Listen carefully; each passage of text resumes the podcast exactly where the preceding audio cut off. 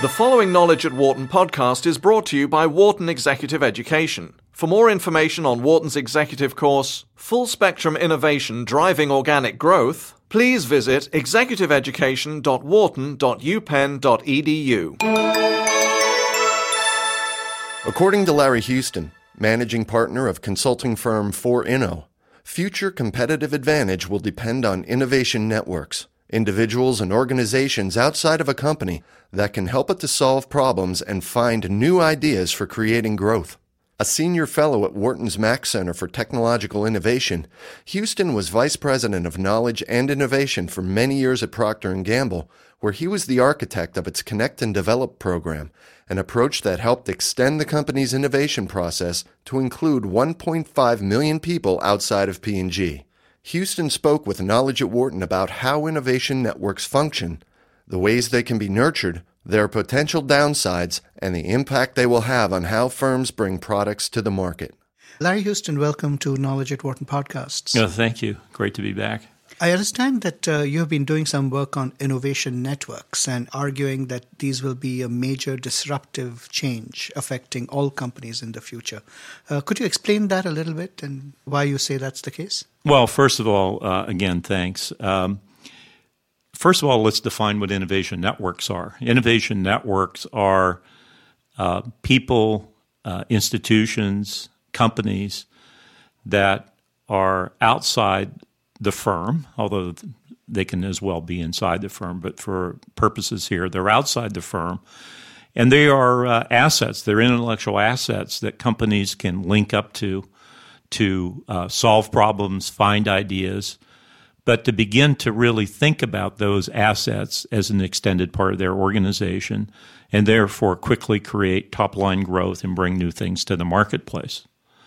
And uh, from a, from a competitive advantage standpoint, um, yes, I think it's going to be a really big deal. I, I don't believe we're at a tipping point yet, but I think uh, in the future, those companies who identify those assets outside and begin to build relationships have a real shot at building competitive advantage and uh, preferential relationships with those folks. So, could you give an example of a company that has built an innovation network and is using it to its advantage? Well, uh, I think there are a number of them. I mean, uh, Procter and Gamble certainly. I've talked about that before. Uh, spent a lot of time um, defining the assets outside that could help it in its various science areas and business areas, and set about uh, developing uh, in different regions of the world's uh, assets hubs where we could link into those as well as developing a proprietary network of individuals who could contact individuals in different parts of the world.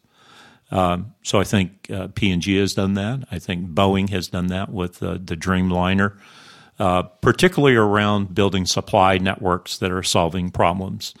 Um, Microsoft has certainly done that to build out uh, developer ecosystems, as is IBM and, and others. But this is a, um, it's a, a, a, relatively new idea of really thinking about how do you build uh, growth platforms utilizing ideas outside the company.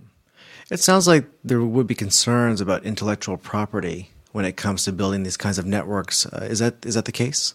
Yeah, I mean, um, there are concerns, and um, I think they're well founded. In fact, uh, there are good ways to handle them. Uh, one of the major concerns is if we go out and share what we're looking for on the outside, it's going to tip our hand to our competition.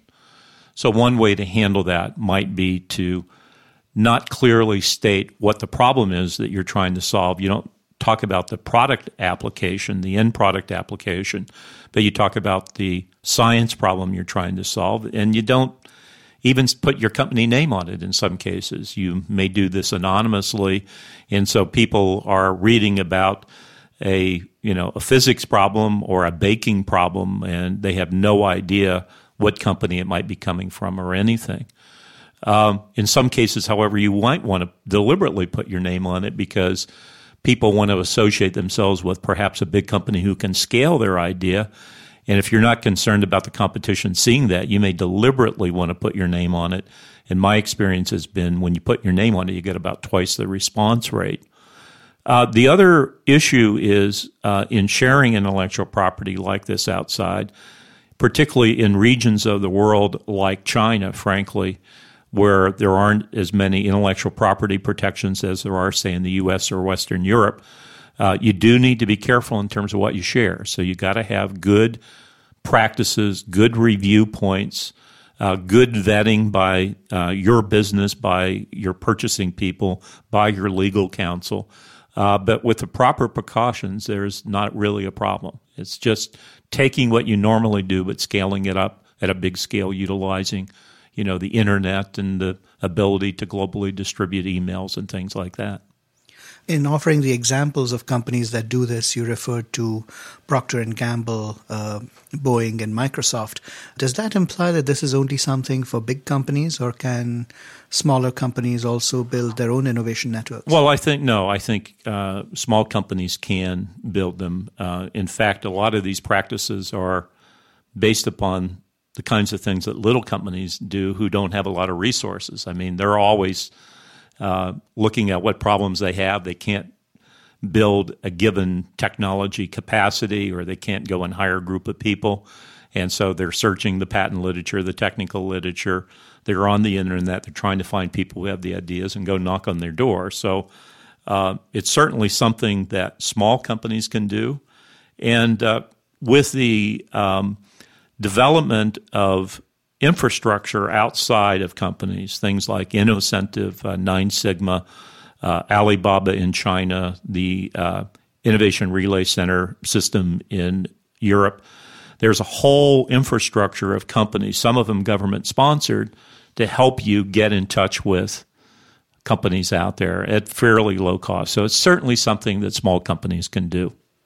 What are the incentives on the side of the people who participate in the network or the other companies? Well, what they're looking for is, you know, um, recognize that in small companies, 35% of the patents in the world are now going to small companies. When most companies built their R&D and innovation capacity, it wasn't long ago that a very small portion of the patents were going to uh, you know these small entrepreneurs of small companies. The world has changed. In fact, many of the most um, innovative people out there are in small companies. They were leaders, they were technologists in big companies, didn't like the environment in big companies, went and become a small company. And so they're out there and they're doing highly innovative work, but what they lack is market access, scale, an idea that they've, say, cooked up in Japan. How do you take an idea that's in Japan and rattle it to the rest of the world? That's the kind of thing a Microsoft or a Procter and Gamble or Eli Lilly or companies like that can do is because they have scale and the small company has the agility and the entrepreneurship to think I've got to do this well, I've got to do it at low cost. And you know they have some advantages that big companies don't have. So when you, what you do is you marry the scale advantages of a big company and sort of the hungry attitude and agility of a small entrepreneur and that's what you get. You get this capability and it's you know it's just it can be done uh, in, in that way. I think you've made a pretty persuasive case about uh, you know why companies might want to uh, build innovation networks or participate in them. What may not be very clear though is how they go about it. Uh, any thoughts on you know how how a company could uh, do this one is um, get very clear on what your strategic intent is. Are you doing it to solve a specific problem? You know, I might be a car company and I'm looking for a new battery technology. Well, am I trying to solve a battery technology problem? Or am I like a Procter and Gamble who fundamentally has said the invent it yourself innovation model is broken, is not sustainable? Therefore, I've got to uh, build a total new capability. I've got to redefine my organization as my 10,000 people, in addition to the 2 million people that are outside, and redefine myself as 2 million, 10,000 people. So the first step is to get very clear about why you're doing it and what your strategic intent is.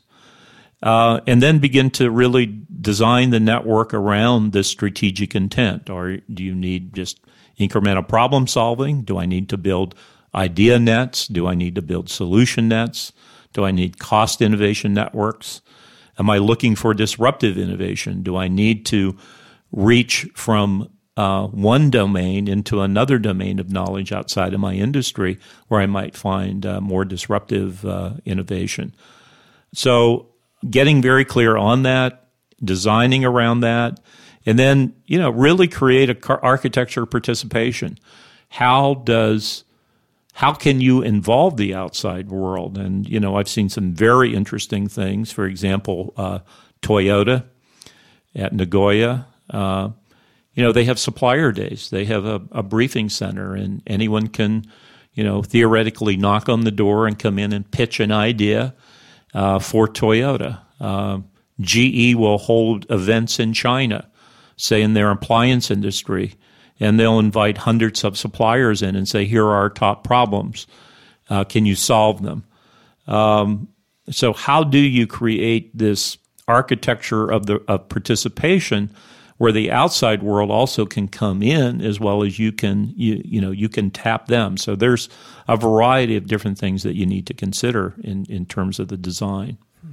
So once you've got this architecture worked out, so how does one sort of get the ball rolling? What are things to keep in mind? How do you get a conversation started? Well, the the number one thing is again, try to you have to really understand how you're going to use the networks and what you're trying to do. So typically, the best way that networks work is to create a brief or a problem description you're trying to solve. Uh, it might be that you're trying to make a diaper that's flushable in the toilet, a dirty, dirty diaper that's flushable. Uh, from a problem like that, you begin to break it up into its components. It might be something that has to hold liquid yet dissolve in liquid. I mean, it's a very difficult problem to solve. But you begin to develop what I would call a solutions playbook for a problem area. And from that solutions playbook, you have a number of problem descriptions. Those get written up in a precise way in a two or three page brief process. And then, based upon the brief, you develop a taxonomy of science terms. And so, in your brief, it may be 30 or 40 different science terms, but you want to express that maybe in three or 400 different ways because different industries would express it in a different way. And then what you want to do is find people in the world u- utilizing search engines or go to, you know, yellow pages of people that are known in the world and begin to distribute out to these people in the world your brief so that you can make a connection and they can get back to you. That's a transaction based network. So there's a transaction. I want something, I send it out, I get something back. That's one way to go.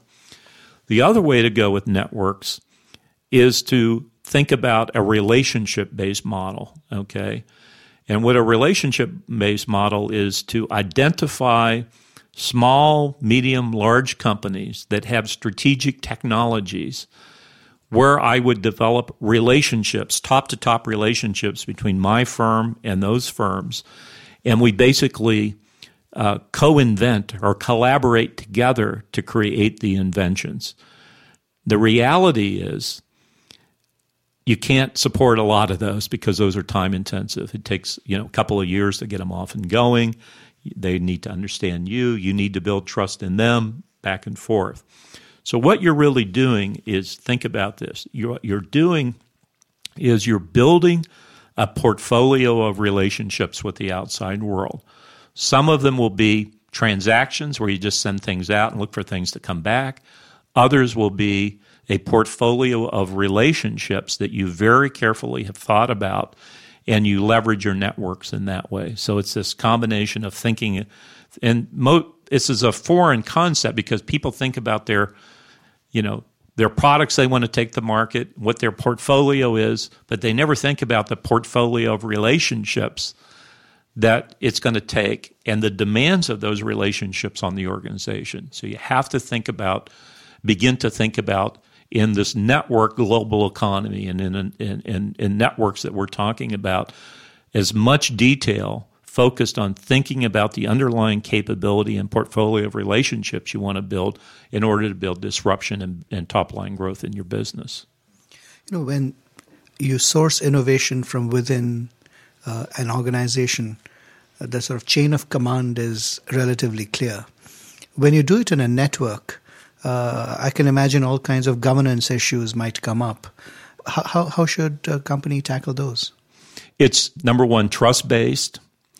Uh, you give me something, I give you something back. You can't order people what to do, right? And in the end, your reputation is important. Uh, you want to become the preferred partner to the outside world because look if i'm procter and gamble for example and i turn off a certain group of innovators there's the next competitor who can pick up those relationships so in the end we're in the competition for building these relationships as time goes on but I, I think the important aspect of this is really think through the customer supplier relationship and how do you become the preferred customer of the external world's innovators. They want information, they want uh, transparency, they want quick speed and get back to me quickly, they want a fair deal. And frankly, the world, word of mouth and advocacy networks are uh, very rapid, okay, because these people all move in the same circles. They all talk ab- amongst each other as we do. And so uh, you have to really think through what is your uh, what is your innovation brand? What do you stand for from how do you, in terms of branding yourself in this you know global competition for talent? Do companies tend to do this informally as well? And if, and do you think that there are informal elements of or informal networks that companies might recognize as valuable as well? Or oh, there are. Yeah, uh-huh. yeah. I, I absolutely think so. And of course, you know, the average scientist uh, knows about two thousand people. Their Rolodexes probably only have about four hundred names in it, but they know about uh, two thousand people.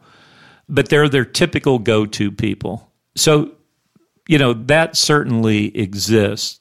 Um, but what what you've got to do is find a way to connect up those Rolodexes inside of a company. How do I find a way to connect up my Rolodexes? And also, there's tremendous lack of connectivity inside of companies. There was a number of studies done on this. As soon as a scientist is more than 100 feet away from your office, you tend not to know people. You don't even know their name. And I'll bet I could walk down the hall here and people with probably a little more than 100 feet from you, you would not know their name. That it happened to me in my office.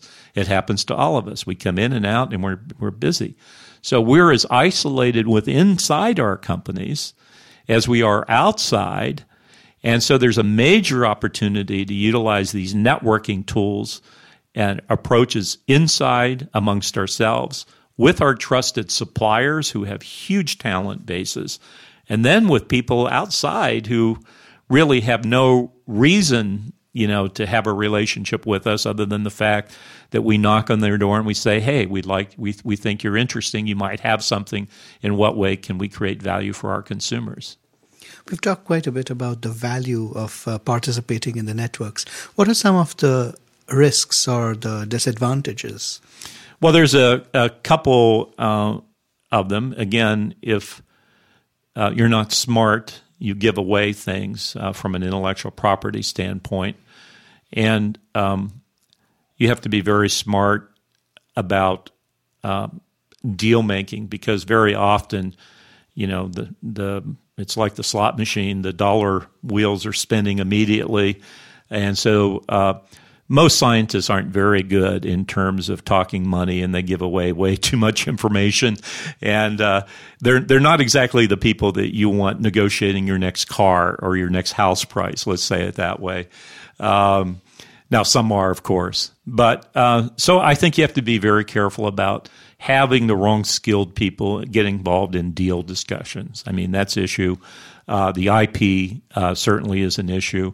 The other one is if you're not smart, is the world is so big and you can throw uh, requests out there and you just be inundated with responses. So you have to be very careful to match your absorptive capacity with the outside world. And the ideal network is if you have three problems to solve, three outside people, right? Because you want to contact somebody, do a deal, and get it in the market. The fact that we have to build networks with many people is because that we can't easily get to people. And as a result, you tend to throw your briefs out and talk to a lot of people. But you know, things come home to roost at some point and everybody's knocking on your door and you're inundated. So, uh, designing the network to match your absorptive capacity is a key issue. Well, I'm sure we could uh, continue to discuss this at length, but uh, I think uh, we've got a pretty good idea of uh, uh, what these innovation networks can mean. Uh, so, thank you very much for joining us. Today. You're welcome. Thank you. For more information, please visit knowledge.wharton.upenn.edu.